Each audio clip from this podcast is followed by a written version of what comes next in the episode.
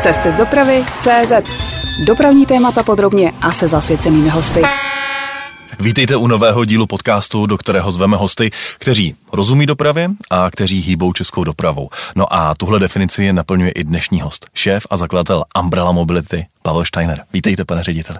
Dobrý den a děkuji za pozvání. Co je dnes Umbrella Mobility? Jenom autobusový dopravce, Česko, Německo nebo mnohem víc? No, Umbrella Mobility je mateřská firma, která samozřejmě zastřešuje pokud se nepletu, 43 firm, který sídlí eh, po celé Evropě de facto, nebo v některých zemích Evropy a eh, samozřejmě hlavní naší náplní je autobusová doprava, ať už je to náhradní autobusová doprava, městská doprava, příměstská doprava, mezinárodní doprava, zájezdová doprava. Nově závazková autobusová doprava vlastně v Česku. E, nově závazková, ale ta pro nás to no, zas tak nový není, protože samozřejmě děláme to v Německu, i když ne nějak extra dlouho, ale začali jsme vlastně od roku 2019 poskytovat i závazkovou dopravu v Německu. Ale samozřejmě do Umbrella Mobility patří čártrovka, co se týká půjčování lodí, nadstandardních lodí, nepůjčujeme klasický Eh, víkendový plachetnice. Eh, je to, vždycky je to o tom, že půjčujeme loď, která je nadstandardně vybavená, většinou s kapitánem, většinou se službami, které jsou s tomu spojení okolo.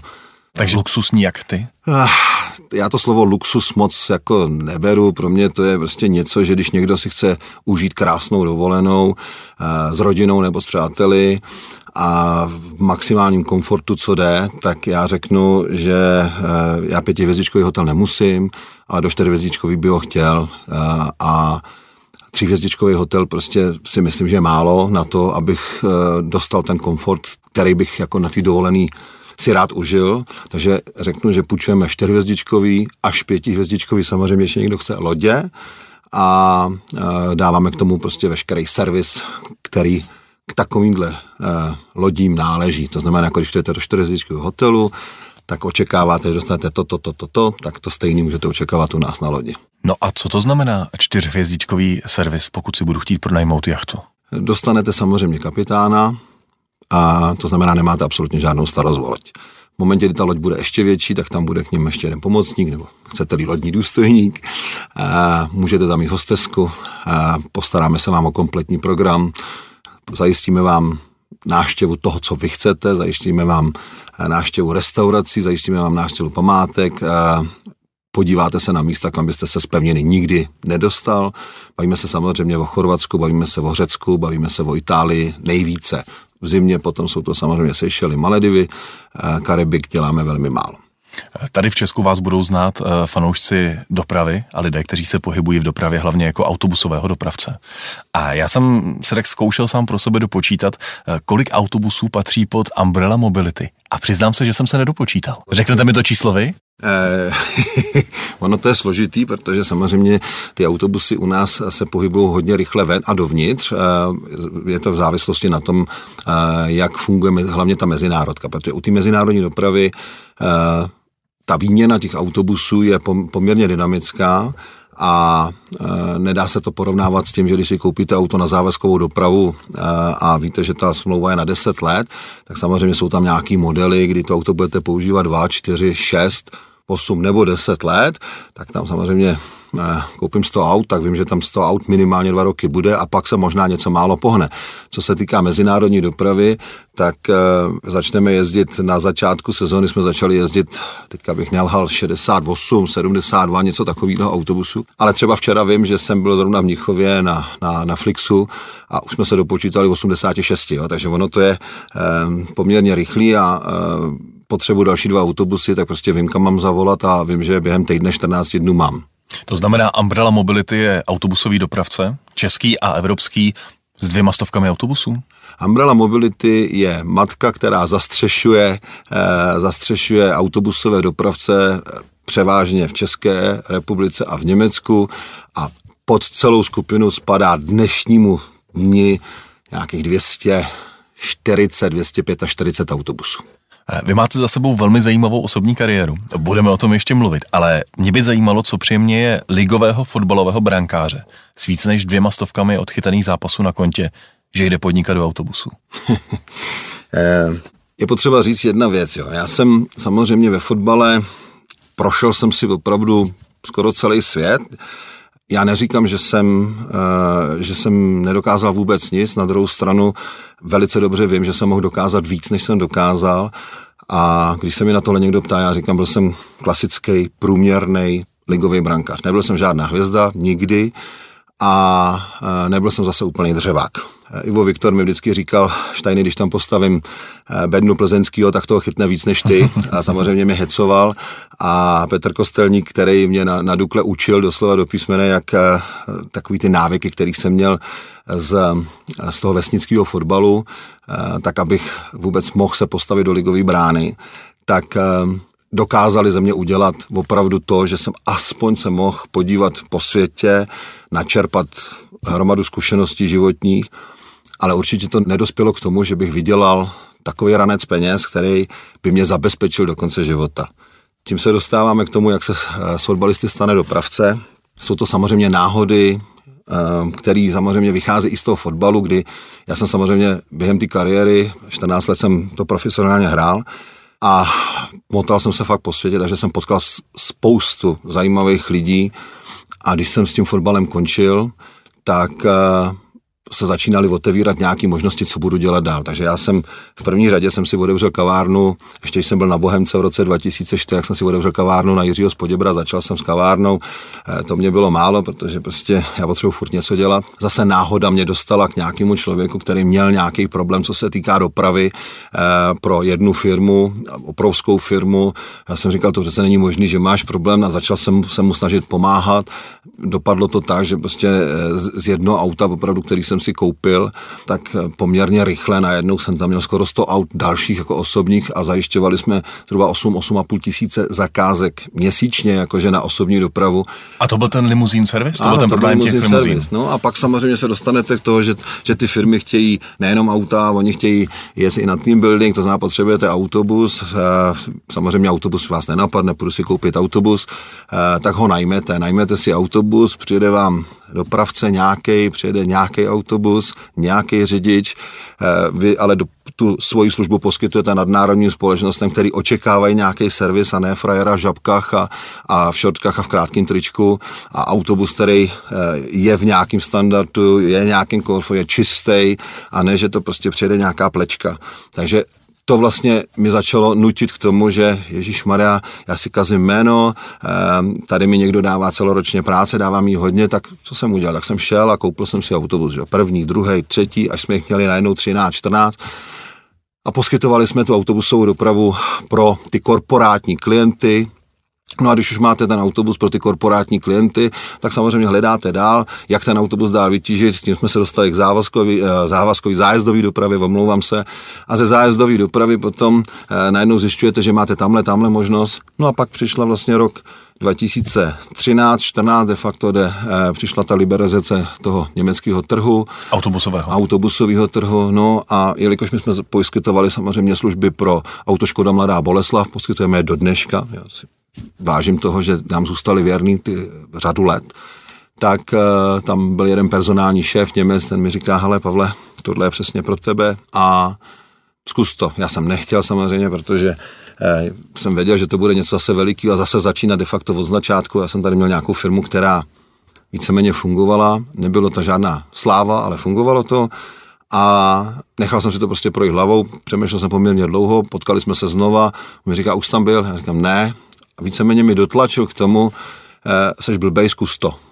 No, tak jsem šel a napsal jsem na tři společnosti eh, nabídkový list, oni se mi všechny tři ozvali, eh, dostal jsem nabídky a ve finále jsem si vybral v uvozovkách tu nejhorší z nich, protože kdybych chtěl být jakoby pohodlný, kdybych chtěl jít prostě úplně na jistotu, tak jsem šel do postbusu, který vlastně patřil nebo Post, Deutsche Post je matka DHL, my jsme pro DHL zajišťovali prostě řadu let dopravu, eh, znal jsem předsedu představenstva Deutsche Post, eh, vozil jsem ho sám osobně, bylo to pro mě víceméně jednoduchý tu zakázku dostat, nebo tu smlouvu dostat.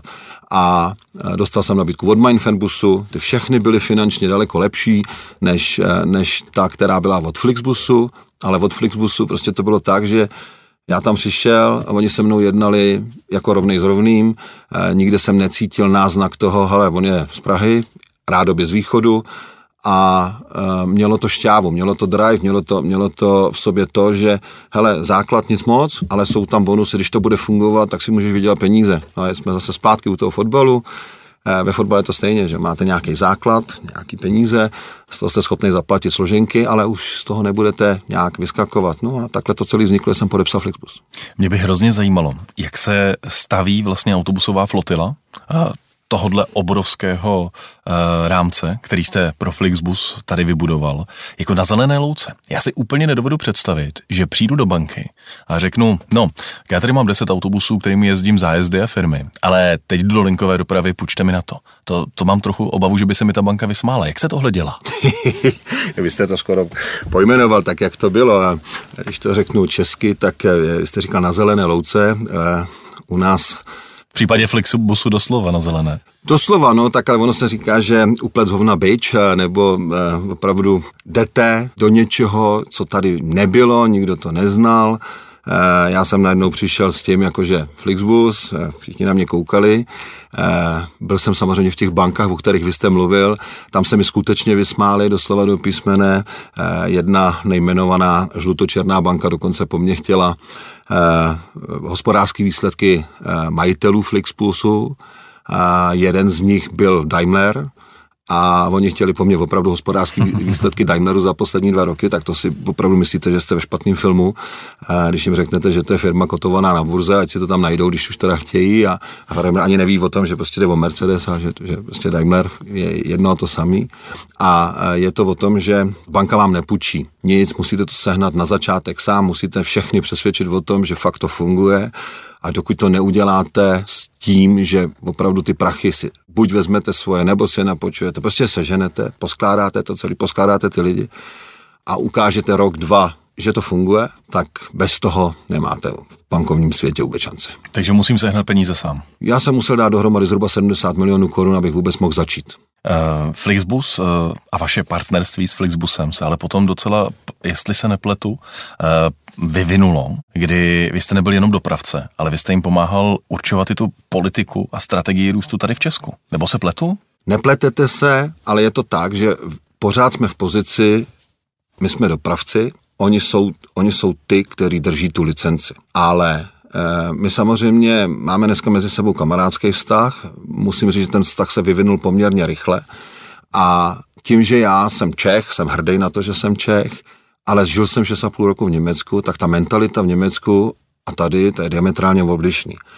A oni samozřejmě sami zkoušeli, jako na český trh jít, ale samozřejmě je to, je to pro ně tak těžký stejně, tak jako jít pro Čecha prostě do Německa, tak obráceně je to možná ještě složitější.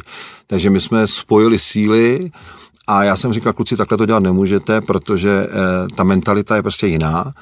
A oni řekli, dobrý, tak my tě pomůžeme, podpoříme, jsi schopný to udělat, a vlastně v roce 2015 uh, eh, jsem uh, začal v České republice na Florenci, začali jsme ty lísky prodávat, tak prostě tak jak klasicky zajišťovat marketing a takovéhle věci. No a vyvinulo se to tak, že vlastně po třech letech to dospělo až do fáze, že to bylo tak obrovský, že de facto bych na to potřeboval další firmu a další lidi, a já jsem říkal, buď doprava, a ne, jako doprava jako taková, anebo prostě starostlivost o tu dopravu. A předal jsem vlastně ten tým, eh, celý, celý ten celý ten portfolio jsem předal v roce 2017, a respektive 18 potom na eh, ten Flixbus.cz, kdy vlastně Flixbus.cz pod Pavlem Prouzou eh, si myslím odvádí fantastickou práci a mě se neskutečně ulevilo.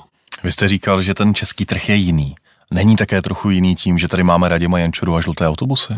Tak samozřejmě Radim Jančura nastavil nějakou, nějaký trend autobusové dopravy, nějaký vnímání autobusové dopravy a český klient je samozřejmě daleko, daleko náročnější než ten Němec. Je zhejčkanej? Uh, ano, uh, doslova do písmene ano. Tady se lidem v uh, 60 let foukalo pod pytlí, nebo lidi jsou zvyklí 60 let jezdit autobusem. V Německu prostě nevěděli do roku 2013, co to de facto autobusy jsou. Uh, Radim Jančura tady roky provozoval dopravu, která na oko klienta vypadá velice, velice dobře, luxusně, Eh, můžu si tam dát vodu, super, můžu si tam dát kafe. To, že to kafe není úplně to, který bych si chtěl dát, je věc druhá. Ale mám ho zadarmo a to, co má Čech zadarmo, prostě tak se může potom utklouct. Mám tam noviny, jedu krásným luxusním autobusem v kože, v kožený výbavě, třeba mám tam nějakou televizi.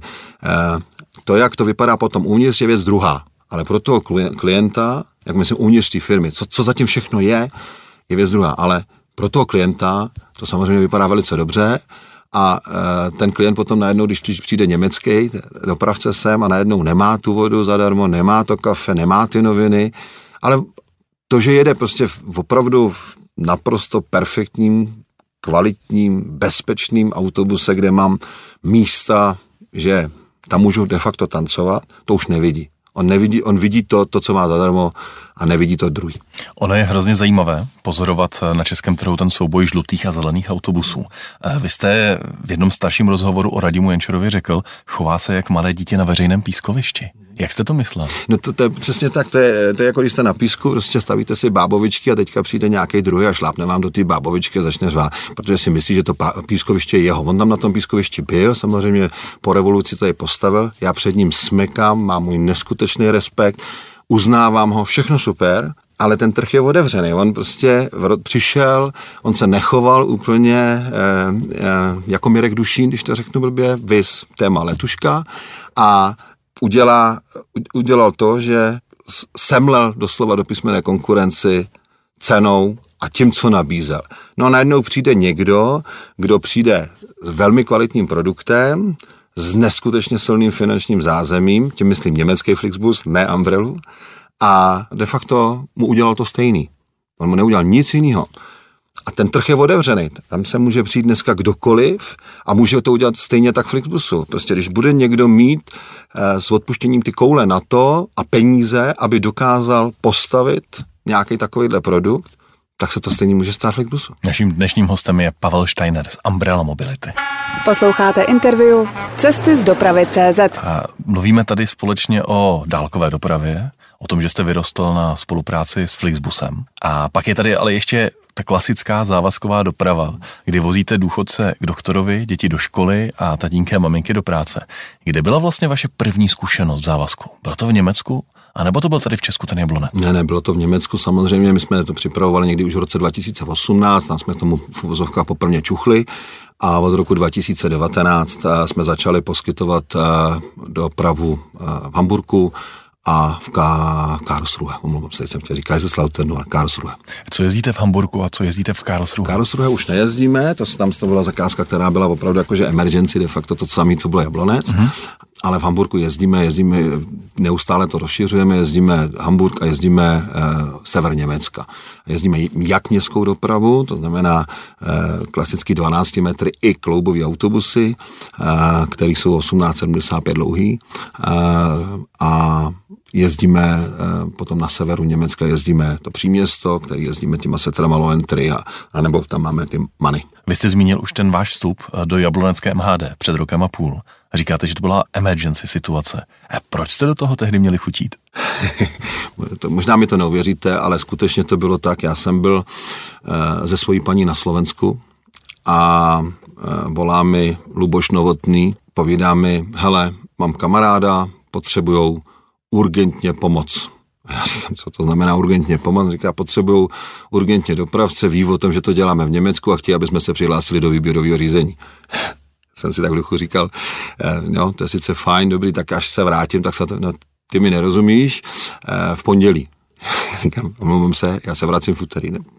Oni v pondělí eh, musíme si to poslechnout, protože nějaký, jsou nějaká zadávačka a v pondělí prostě to vypíšou a máme na to prostě týden nebo 14 dní, teď si úplně nespomínám.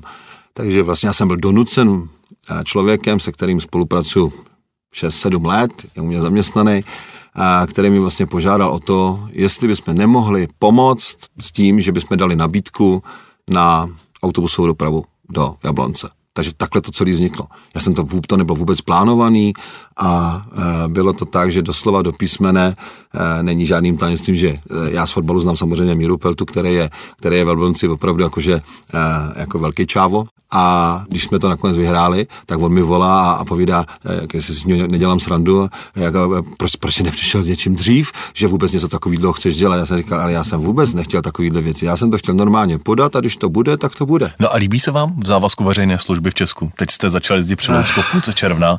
V rámci dopravy Ústeckého kraje budete mít tři oblasti od prosince. To není, jestli se mi to líbí nebo nelíbí, to je o tom... Tak kdyby se vám to nelíbilo, tak to nebudete dělat, ne?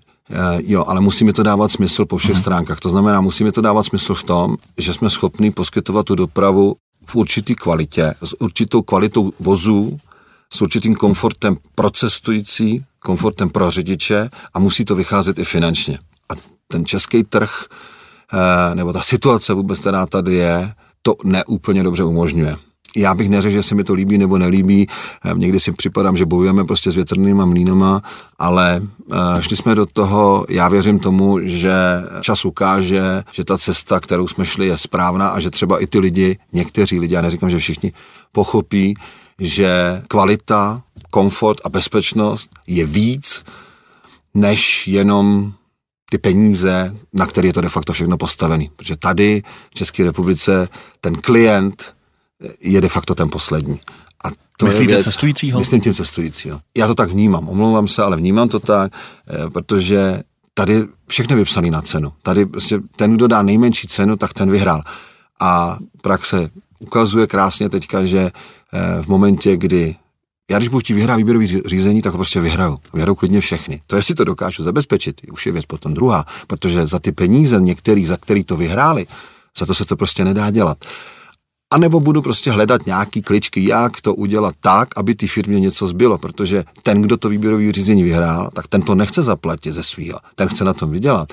A když tam samozřejmě dám cenu, jakou tam dám, tak to někdo musí česky řečeno odstat. Aha. Vy jezdíte teď od půlky června kolem Přelouče, mm-hmm. tam jste převzali tu dopravní oblast od Arivy mm-hmm. a nasadili jste, pokud vím, nové setry. Mm-hmm. Proč zrovna setry? Já nemám problém s tím tam nasadit cokoliv jiného, pak, když dostanu od toho jiného výrobce stejné podmínky, jako dostanu od toho busu. Není taky žádným tajemstvím, že eh, Filip Murgaš ze Sorky, ten byl u mě čtyřikrát, pětkrát, eh, i s Jirkou Nováčkem z jejich holdingu. Eh, byl u mě, samozřejmě chodili za mnou z Iveka, všichni by tam ty auta chtěli dostat, ale oni nejsou schopní dát ty podmínky, které je schopen mi dát Evobus.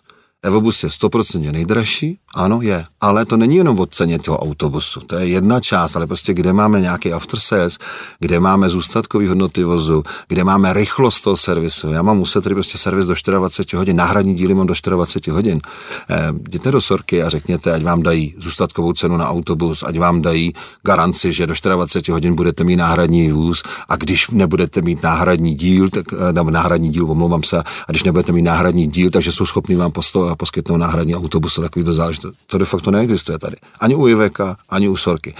Uh, Iveco uh, má garantovanou odkupní hodnotu, ale Iveco vám ji nedá. Fabrika prostě se k tomu staví, ne, ne, nic, musí to dát ta firma. To znamená, když teďka bude prodávat, Iveco prodává, u nás byl Zliner hodně, tak garanci mi dá Zliner na odkupní cenu. No ale Zliner je jenom jedna soukromá firma, byť veliká, všechno Ježíši Maria, já, daří se jim, zaplať pámbu ale garanci pro banku na to financování těch vozidel, protože samozřejmě to jsme nekoupili, my musel to někdo zafinancovat, tak eh, ta banka mi tu garanci od toho z Lineru neveme, protože tam není ten korporát zatím, není tam to Iveco. Není tam ta fabrika. Není tam ta fabrika, jo. A já v ten moment koupím, eh, koupím Iveco za 175 tisíc, jo, 174 tisíc a musím, za, musím financovat celých 174 tisíc. A nebo koupím Setru, která stojí 200, dostanu zůstatkovou hodnotu od, od fabriky, a financuju víceméně poměrnou nebo stejnou částku, jakou to je veka. A když se teď eh, od té obchodní stránky věci podíváme na ten autobus, který teď jezdí na Přiloučsku, tak jaké ty setry jsou vlastně? Větší, komfortnější, pohodlnější, bezpečnější. Pro koho? Pro cestujícího? Samozřejmě, pro že pro cestujícího i pro řidiče. Eh, já bych v sorce ránu dát nechtěl. Jo, abych zatím seděl, eh, za tím koláčem a nedej bože by došlo k tomu, že to někam pošlu, tak uh, tam bych nechtěl být. A jako cestující, omlouvám se taky ne. Jo, oni jsou užší, nižší, všechno. Může se možná s tím někdo cítit, že, že, to, bude, eh, že to bude lepší manevrovatelnost. Není to pravda. E, ta setra má dneska takový, takový dispozice, byť je mohutnější, robustnější. E, my nemáme nejmenší projem projet kudykoliv. My máme problém jedině s tím, že jsou tam neprořezané cesty, že tam jsou nízké větve, ale to je zase o té práci s tím krajem a kraj nám prostě jasně slíbil, že ty cesty, kde ty větve jsou špatně prořezané, tak je prořeže. A já věřím tomu, že ten kraj to udělá. Vy jste uspěli v tom tendru eh, východních Čech, právě na tom Přeloučsku, s cenou za kilometr 36,94. Mm-hmm. A dá se za tuhle tu cenu opravdu nakupovat, nebo je možné za tuhle cenu nakupovat takovéhle autobusy? Vrátíme se znova hmm. k tomu, že pakliže máte na druhé straně partnera, který vám ten autobus vyrobí, dodá a zajistí vám ten následný servis na, těch, na to celý období, a opět se bavíme, že vy vlastně s tím autobusem si můžete hrát a můžete si ho nastavit na 2, 4, 6, 8 nebo 10 let de facto, tak se to samozřejmě dá. Nevýhoda cenová je jasný. Ano, ale to je ten první dojem. Když vidím, tady to auto prodávám za 200 tisíc, tady to mi prodají za 160 tisíc, tak proč si koupit za 160 tisíc, proč bych dával za 200? Je to o tom, jaký podmínky si dokážu vyjednat tuto Evobus. Umbrella Mobility je největším odběratelem zájezdových autobusů na území Německa.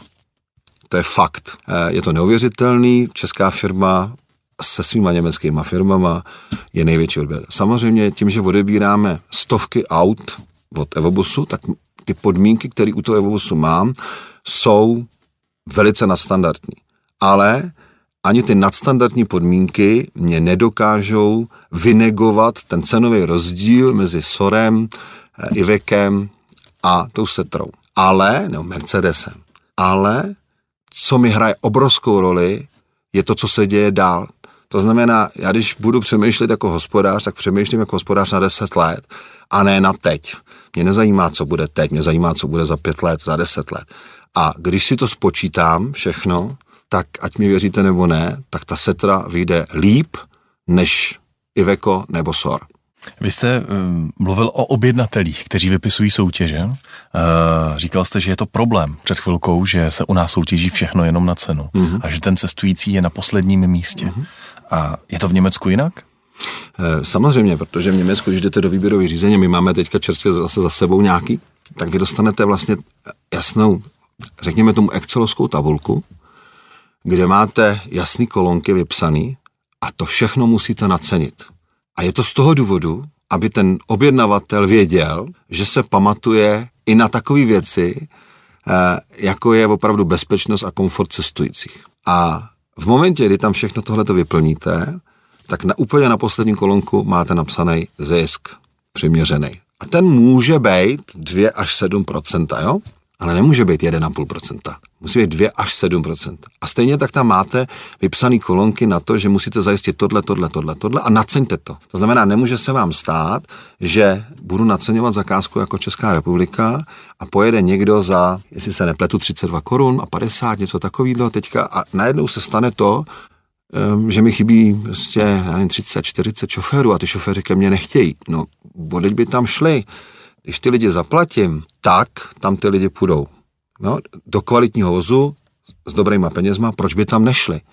Ale když já jsem ty peníze tam neměl na to alokovaný, tak kde je vemu? Já to musím zaplatit to auto, musím zaplatit tu naftu. Na naftu sice máte prostě inflační doložky, takže to se vám dorovná. To znamená, pak, že nabídnu nějakou cenu před dvouma rokama a teď je ta cena nějaká jiná, tak vás de facto trápí to, že vy musíte rok de, facto to táhnout finančně, ale oni vám to dorovnají zpětně, ale ten rok to musíte utáhnout. Je to tlak pouze na cashflow. Ale když jsem tam neměl naceněný toho šoféra, neměl jsem tam naceněný ty příplatky za soboty, neděle, noční, já nevím, co všechno možného, co tam to musíme, tak najednou na ty, ty peníze tam na toho šoféra nemám. No a jestliže mám dát šoferovi dneska, eh, já nevím, řeknu 35 až 40 tisíc korun, aby, aby přines domů, než mu to dám bruto, a nebo mu, mu musím dát prostě 32, protože tam prostě víc nemám. No a dneska, když mu na 32 a on přinese domů 26, 27 tisíc, tak ho asi doma nepochválí. A když eh, byste to měl schrnout, tak co byste doporučil českým objednavatelům v autobusové dopravě? Aby dělali jinak? Já, já tak určitě nejsem o to, abych někomu něco doporučoval. To si ty lidi musí na to přijít sami. Jo. Já jsem si taky přišel na hromadu věcí, které jsem si myslel, že jdou udělat jinak a, a e, musel jsem to samozřejmě e, přeskupit a e, ty věci mm-hmm. nějak změnit tak a přizpůsobit se tomu trhu. Ale zásadní věc je, že v Německu jsme mluvili o tom, že musím vlastně vyplnit určitý, řekněme, kolonky služeb, nacenit to, to znamená, že na konci mi vypadne nějaká částka a já nemůžu ty vě- veškeré věci, které k tomu náleží, obejít. Jo? A k tomu náleží, to není jenom o to, že si sednete do autobusu a odvezete někoho z bodu A do bodu B.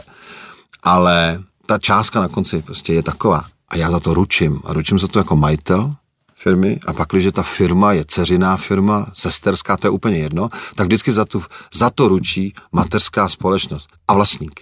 Jak je to v České republice? Tady podáte výběrové řízení, založím si nějakou firmu Duty a Schwartz, výroba dřevěných kol, přihlásím se do výběrového řízení, matka mi poskytne nějakou referenci, ta firma to vyhraje, teď to nejde zajistit, protože prostě jsem to vyhrál s nějakou cenou, prostě je to nezaplatitelný, tak co se stane? Stane se to, pakliže to není zajištěný tak, že eh, za to ručí ten vlastník nebo ta mateřská firma a potažmo fyzická osoba, tak pohřbím jednu firmu a jede se dál. Že?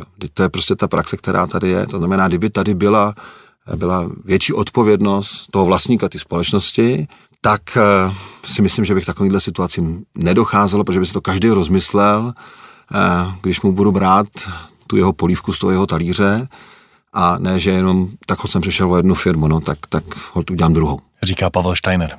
Posloucháte interview Cesty z dopravy CZ. Nakousli jsme téma řidičů.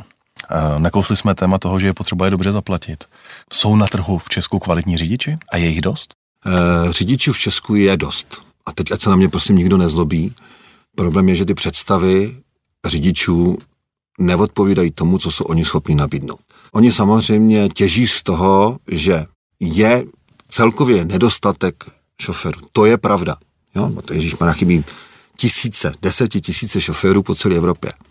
A samozřejmě i v České republice. A teďka tím, jak tu prostě každý tluče chce tu zakázku držet, tak oni se dneska přeplácí. Těžce, těžce prostě tam vidíte inzeráty na sociálních sítích, dám tě pět tisíc, dám tě šest tisíc, pojeď, jo. Jak jsou ty peníze vyplaceny? Jo? Mimo systém. No a to je přesně ono, prostě to prostě neexistuje. U nás prostě to neexistuje. Já nedám nikomu na ruku ani korunu bez toho, že to neproběhne účtem. Možná jsem to někdy udělal před deseti lety, Mirek Dušin vážně nejsem, ale na druhou stranu od určitý doby mám nasazený jasný pravidla hry a přesto nejde vlak.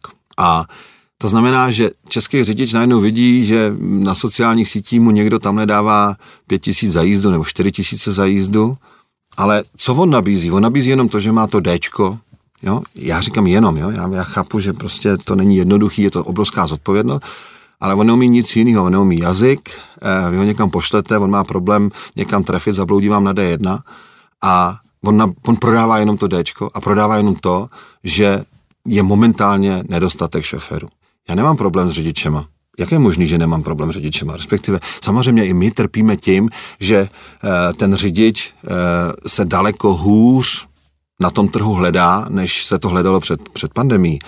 Ale e, nám chybělo v únoru nějakých 180, možná 200 řidičů a my je všechny máme. E, ale z toho, co jsme potřebovali nabrat, je maximálně, ale opravdu maximálně 20-25% z České republiky a zbytek je Slovensko, Polsko, Maďarsko, Ukrajina, Rakousko, Německo.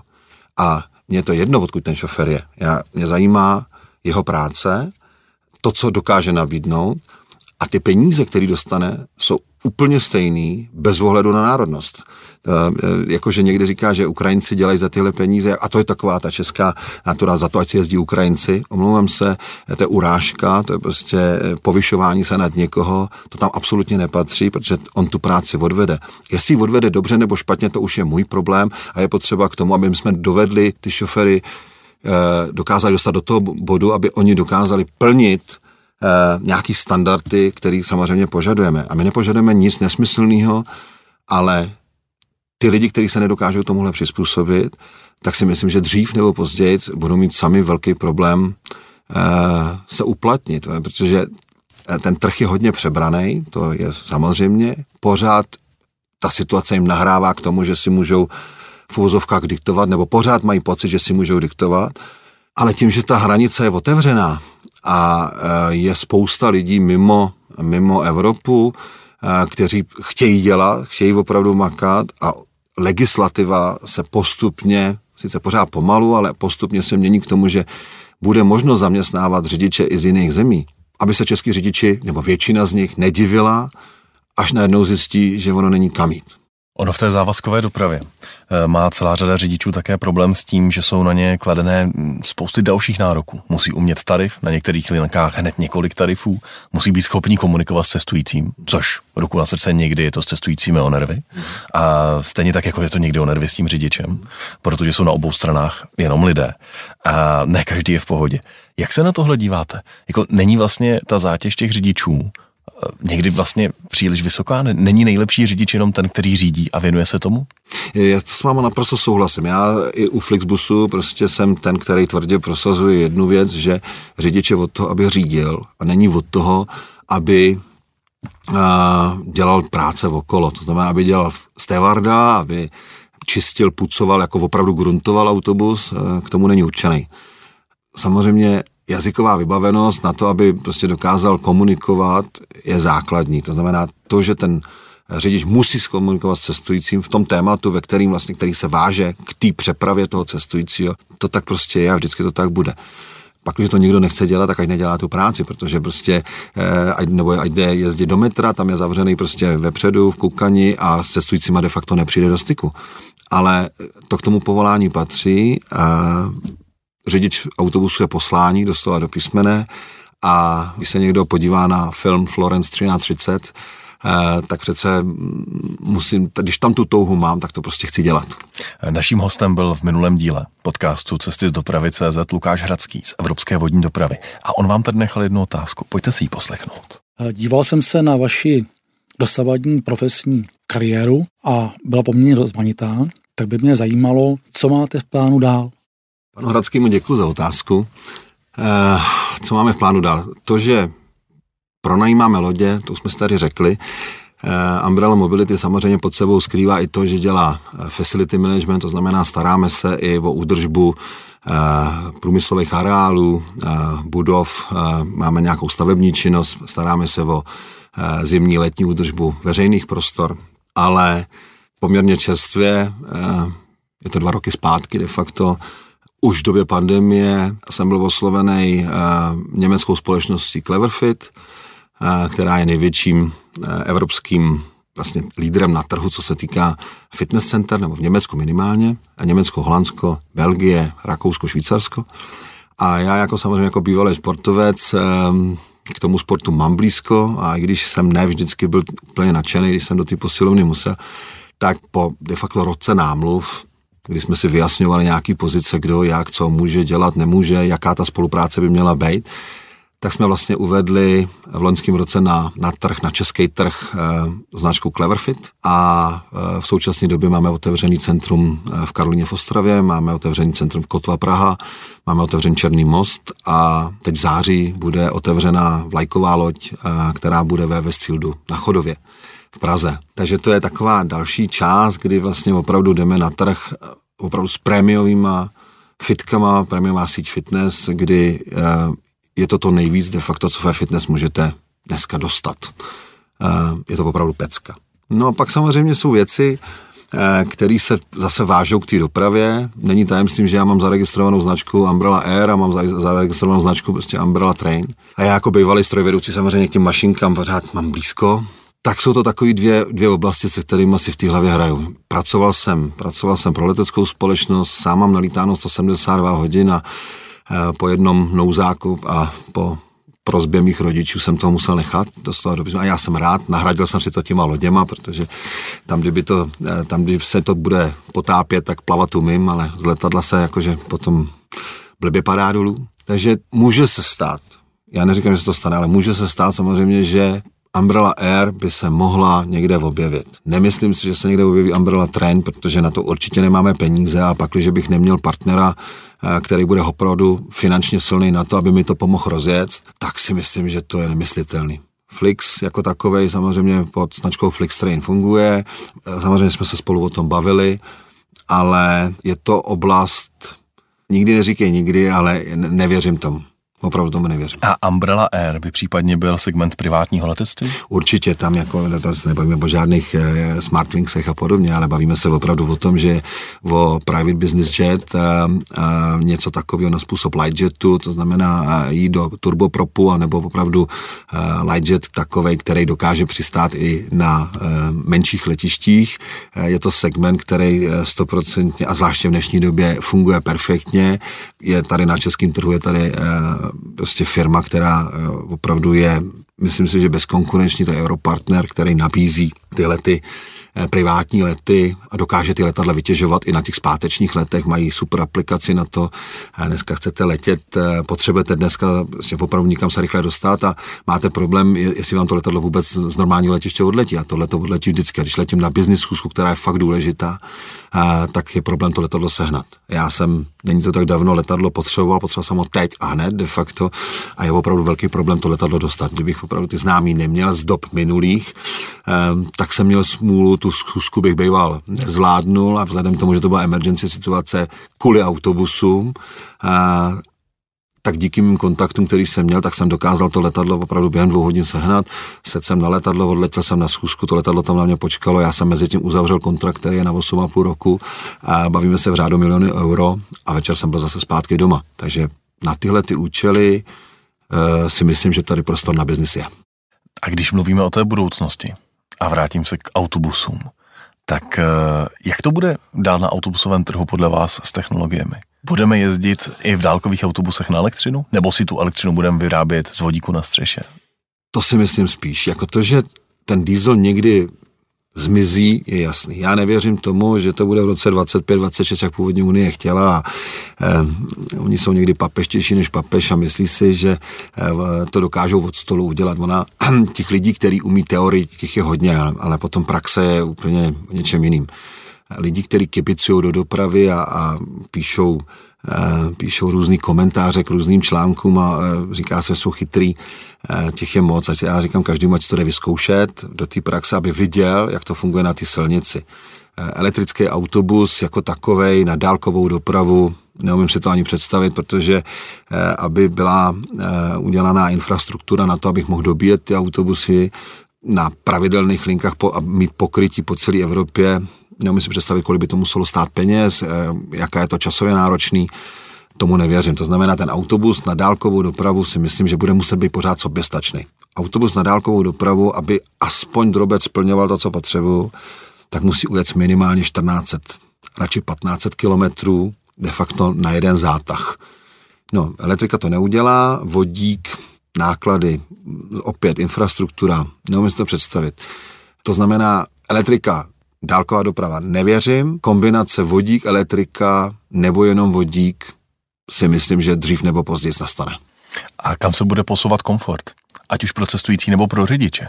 Ono už není moc kam mít. Samozřejmě pak, když někdo sedne ze sorky do setry, tak ten komfort pozná teď a hned, ale v momentě, kdy eh, jezdíte celou dobu, eh, jezdíte celou dobu prostě v opravdu v kvalitním voze, tak těch prvků, který vám ještě může ta firma nabídnout, nebo ta budoucnost nabídnout, těch už tolika není. Samozřejmě mizí zpětní zrcátka, kamery, eh, přenosy, různý odbočovací asistenty, to je všechno super, ty bezpečnostní prvky samozřejmě tam pořád jdou. Dneska ten řidič, pak, když opravdu neporuší všechno, co by porušit měl, eh, tak ten autobus ho drží v jízdních pruzích, nepustí ho mimo, do brzdí mu, přidává mu, eh, ten řidič tam opravdu od toho, aby eh, to držel v nějakých, v nějakých intencích tam, kde, kde se to má pohybovat, ale už to není tak, že, to, že tam musí šaltovat rukou, honit tam ty kvality všude možně, kde to je a hlídat si milion, milion věcí. Už tam těch, ta technika samozřejmě jde neskutečně dopředu, ale jestli eh, se někdy stane to, že budou autonomní auta na dálkovou dopravu, opět se bavíme o nějaký budoucnosti, který já se nejspíš nedožiju, a určitě to není věc blízké budoucnosti. Komfort autobusu do bezpečnostních prvků, asistenčních prvků, ano, do komfortu, sezení a takovýhle už si to nevím představit, protože tam jsme hodně vysoko. Ptáte se někdy vy svých cestujících, co oni by v autobuse chtěli? Eh, my máme aplikaci, kterou ty cestující mají. Eh, díky tomu, že my spolupracujeme s firmou Passangera, eh, tak dokážeme dostat v uvozovkách náš dotazník do mobilu cestujícího a ta zpětná vazba je pro mě neskutečně důležitá. Nejenom pro mě, samozřejmě, já jsem možná tvář Umbrely, já jsem možná motor ty Umbrely, eh, kdybychom se bavili o lodích, tak já jsem kapitán ty Umbrely, ano, ale ten manšaft, který tam mám, bez toho já bych to nedokázal udělat, prostě ty lidi jsou pro mě neskutečně důležitý. A tak jako potřebuji feedback od, od lidí, kteří pro Umbrelu pracují a kteří jsou vlastně tou hybnou sílou, která dokáže vůbec tu Umbrelu pohybovat, bez nich by to nešlo, tak stejně, stejně tak ty feedbacky od těch cestujících jsou důležitý nejenom pro mě, ale pro tyhle ty lidi, kteří jsou ti, kteří vlastně točí tou pákou na, na, na tom trhu a jsou, jsou zodpovědní za ten provoz. To znamená, že ty feedbacky my dostáváme, dostáváme, eh, když to vezmu ze všech autobusů, bavíme se opravdu v tisícových řádech, eh, co nám lidi napíšou. Samozřejmě eh, jsou lidi, kteří nám píšou nesmysly, pak jsou lidi, kteří na to koukají laickým okem, ale to je přesně ono, může vidět něco, co my nevidíme, protože my jsme do toho moc ponořený dovnitř. Pro nás je to normální a nevšimneme si věci, která je vlastně důležitá, ale, ale my ji nevidíme. To znamená, tahle ta věc je zásadní k tomu, aby my jsme dokázali tu firmu posouvat. Feedback, zpětná vazba z čehokoliv je nesmírně důležitá k tomu, aby se dokázala firma posouvat dál. Už jste několikrát zmínil dneska, že jste vlastně původní profesí strojvedoucí. Hmm. A na čem a kde jste jezdil? Já jsem e, zkoušky 8 a 8 si ještě pamatuju. Já jsem nikdy nešel samozřejmě na, až na elektriku, to, tomu jsem se nedostal. Takže dýzlový fíra? Jasně, začal jsem, začal jsem klasicky na Kocourovi, že jo, na, na točně, kde jsem tam strkal, aby se, aby se dostali vlastně do Výtopny a, a na, na trať, pak jsem začal na, pak jsem byl na Hektorovi, pak jsem šel na Čmeláka, já šel na Pilštiku jsem ještě byl, dostal jsem se na, na 260, myslím, že to byla co, takový ty starý motoráky, co jezdili ze Zdic tamhle na Volary. A dostal jsem se na Sergeje, to je prostě mašina nesmrtelná, brejlovec, ale tím jsem skončil, protože já jsem vlastně na, jako strojvedoucí fungoval i s, s dobou, kdy jsem byl jako pomocník vlastně nějaký dva a půl roku, necelý tři roky a pak vlastně jsem šel už do Dukly a začal jsem samozřejmě v Chebu. A z Chebu jsem se dostal do Zdic, protože eh, já jsem v té době už hrál za Přeštice a potřeboval jsem, eh, aby mě pouštěli eh, i na zápasy, že v té době za to táče to fungovalo trošku jinak. Cheb to nechtěl umožňovat, ve Zdicích mi to umožnili, to znamená, že Přeštice mi refundovali mzdu a za mě, za mě jezdil někdo v, té době, kdy jsem měl mít směnu, jezdil ve Zdicích někdo jiný a proto jsem šel do těch zdic, ale bylo to pro mě samozřejmě nekomfortní, protože já pocházím opravdu z toho Pošumaví a z toho Blížiova. Jsem eh, napřed jezdil do, do Chebu a fotbal v Přešticích a pak do zdic a fotbal v Přešticích, takže furt jsem trávil vlastně ve, veškerý svůj čas jsem trávil ve vlaku a, a nebo jsem ho trávil na hřišti a nebo v práci, takže eh, k mašinkám mám opravdu blízko, bavilo mě to, je to super práce a když bych já měl dneska někdy možnost, tak bych se šel určitě svést. Radim Jančura mi to slíbil, dal mi to k narozeninám dokonce jako dárek, že se budu moci jet u něj na, na mašině, ale asi mu to musím, budu muset připomenout, aby to splnil, protože eh, nějak asi na to pozapomněl. Cesty z dopravy CZ a dotazy čtenářů. Naši čtenáři vám položili několik otázek a musím říct, že hned ta první mě zaujala. Ta je od Jarmila, který píše. Viděl jsem vás v pořadu Utajený šéf v televizi. Eh, bylo to velice zajímavé, ale chtěl bych vědět, jak moc je to režírované, anebo jestli opravdu zaměstnanci netušili, že jsou v tomhle projektu. Scénka z autobusu MHD s mládeží vypadala hm, tak nějak strojeně. Hmm. Vy jste šel do Utajeného šéfa? Já jsem šel do utajeného šéfa, musím říct, že mě přemlouvali více jak půl roku, já jsem fakt nechtěl. A hlavně jsem jim celou dobu říkal, že ten formát, tak jak to mají nastavený, tak mě utajit nebo mě nastrojit tak, aby mě dokázali utajit, já si to nevím představit. Hned při nějaký druhý zkusce jsem říkal, si dokážu představit, že půjdu někde jako bezdomovec, jako v Jablonci na MHD, protože tam ty kluci přece jenom mi nevidí každý den. Ale neumím si představit, že bych šel tady v přestrojení někam prostě v Praze na, na provoz nebo v Hamburgu na provoz. To prostě není myslitelný, protože mě poznají na první dobrou. Nechtěl jsem do toho samozřejmě jít i z toho důvodu, jsem říkal, proč? Proč bych tam do toho chodil? Mám to zapotřebí, potřebuji nějakou reklamu, my víc lísků neprodáme, stejně prostě my nejsme ty, co prodávají ty lísky, my jsme dopravci. No ale pak, když si na tom člověk prostě delší dobu přemýšlí a furt do mě hučili prostě, tak jsem říkal, hele víš co, ono vlastně by nebylo úplně na škodu se podívat zevnitř. Pak jsem přišel s tím formátem, kde jsem jim říkal, hele jo, ale musí tam mít prostě místo mě Tomáš Hala. Oni samozřejmě chtějí majitele, oni chtějí nejvyššího, a vlastně eh, šéfa ve firmě, ale Tomáš Hala, kdyby se se mnou nejde bože něco stalo, tak Tomáš Hala je nejvyšší ve firmě. A když se jim to moc nelíbilo, tak nakonec na to kejvli. Myslím, že ten výsledek se jim poved. A když odpovím na tu vaši otázku, na co se ptá, myslím, že pan Jarmil, ty děti, které tam byly v tom autobuse, tak ty samozřejmě byly najatý štábem. Ale z našich zaměstnanců věděli čtyři lidi ve firmě, ani jeden z nich tam není, jeden je tam na telefonu, ale jinak nikdo jiný nevěděl, že se něco takového děje. Já jsem samozřejmě pustil do firmy Kachnu, že máme šanci eh, se zúčastnit nějakého projektu, jakože muži pod zámkem, kdy vlastně někdo z vězení se vrátí, žádá o práci a my máme možnost mu tu práci nabídnout. Řekl jsem jim, prostě napsal jsem jim všem mail, napsal jsem, hele, je to pro nás nějaká forma reklamy, pojďme to udělat, může to být sranda a třeba se něco zajímavého naučíme. Takhle jsem to prezentoval v celé firmě. Pouze opravdu čtyřem nebo pěti lidem, tím jsem řekl pravdu, protože to bez toho to nešlo. Ten bezdomovec v Jablonci, který byl, tak o tom ani Tomáš Hala, který tam hrál toho, toho Petra, ani ten nevěděl, že tam jsem. A ty děti nevěděl ani Petr, ani, nebo ani Tomáš Hala, ani, ani ten řidič. Ty děti samozřejmě nastrojený byly, ty měli vyvolat, vyvolat nějaký chaos v tom autobuse. Všichni ostatní, kteří v tom autobusu byli, neměli o tom ani páru.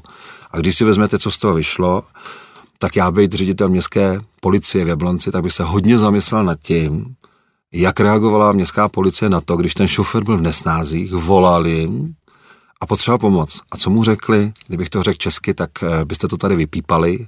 Já osobně, kdybych tam teďka seděl na tom, na tom velitelském místě, eh, tak bych chtěl vědět, kdo sloužil. Protože tohle si prostě nesmí dovolit. A zase jsme u Německa, když zavoláte v Německu na městskou policii nebo na policii, tam městská policie není, tak vám to bude trvat minutu, dvě a jsou tam a pomůžou vám. A tady vám řeknou, víte co. Štěpán se vás ptá. Eh, všiml jsem si, že vaše firma na rozdíl od mnoha jiných dopravců hmm. nemá na oblíbených stránkách seznam pomlčka autobusů CZ eh, kompletní statistiku vozidel. Jste otevření spolupráci s fanoušky hromadné dopravy, anebo ten seznam nezveřejňujete schválně? Eh, Štěpánovi děkuju.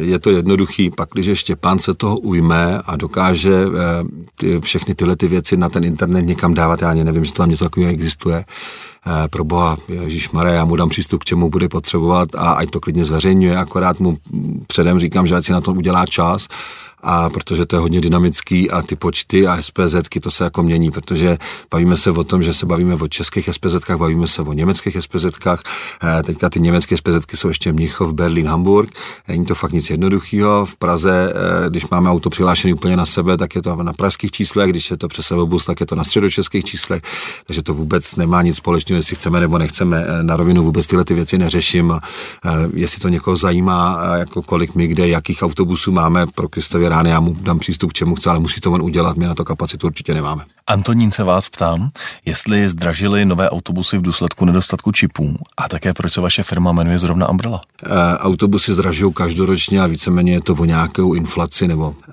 spotřebitelský košík, jak se tomu nazývá, nebo německé je to Vertrauskalt, ale eh, je to o tom, že bavíme se, že si, že autobus Patro se teda stála loni nějakých 484, tak letos stojí nějakých 487, je to klasické jev, pořád leze nahoru, tak jako se zvyšují výplaty nějaký, tak nějaký základní tarify, tak se zvyšují autobusy, ale jestli to je z nedostatku čipů, eh, jestli tam došlo k nějakým úpravám, nemyslím si, nebo já minimálně jsem to nepocítil, pro mě to jsou pořád stejné peníze. A proč se vaše firma jmenuje Umbrella? To vzniklo samozřejmě z toho důvodu, že těch firm je víc a každá se nějak jmenovala, poskytovala různé služby a, a tím, že jsme měli třeba jednou odběratele, jako třeba bylo DHL nebo, ne, nebo ten ExxonMobil, tak furt na mě tlačili, říkali, Pavle, kdo si má pamatovat, eh, jestli to je autokosmetický, a nebo to je, nebo to je facility, nebo to je media marketing, nebo to je event, a já nevím, co všechno možného. Nemůžeš to prostě tě nějak zastřešit, nemůžeš to schovat pod jednu firmu a prostě nám posílají faktury prostě z jedné firmy a pak, jak si to přefakturujete, tak um, tak je nám to jedno, že? Takže já jsem vlastně hledal název, jak by se ta firma měla jmenovat a fakt mi nic nenapadlo, zase přišla náhoda, kdy já jsem byl eh, na nějaký akci, eh, kde byl Honza Hlaváček, eh, šef, šef sládků plzeňského prazdroje a byli jsme na nějakém sportu spolu a začalo pršet a on tam měl někde nějaký vozík postavený a povídá, hoď po mě tu umbrelu. A bylo. A bylo, vlastně, protože já ani na rovinu, já Umbrella, jako vím, že dešník, ale prostě v tu chvíli to a on se chtěl prostě schovat, začalo pršet, on se chtěl schovat aby na něj nepršelo a jelikož je Plzeňák, já jsem samozřejmě od do Možlic, tak k sobě máme poměrně blízko. No a v tu chvíli ten název byl Boom Umbrella schovat, takže to byl deštní, takže zatím není potřeba nic jiného hledat. Čtenář, který se podepsal jako Noir, se vás ptá, jestli uvažujete i o některých linkách čistě v režii vaší společnosti, tedy ne v závazku a ne pod Flixbusem. Hmm.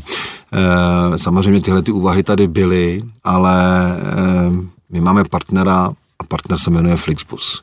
Já jsem absolutně lojální člověk a pak, když mi někdo v dobách dobrých, ale i v dobách zlých, nebo především v dobách zlých, neukáže záda a funguje jako partner a ne jako vydřiduch, tak nemám nejmenší důvod, abych stavěl jakýkoliv linky eh, na vlastní režii.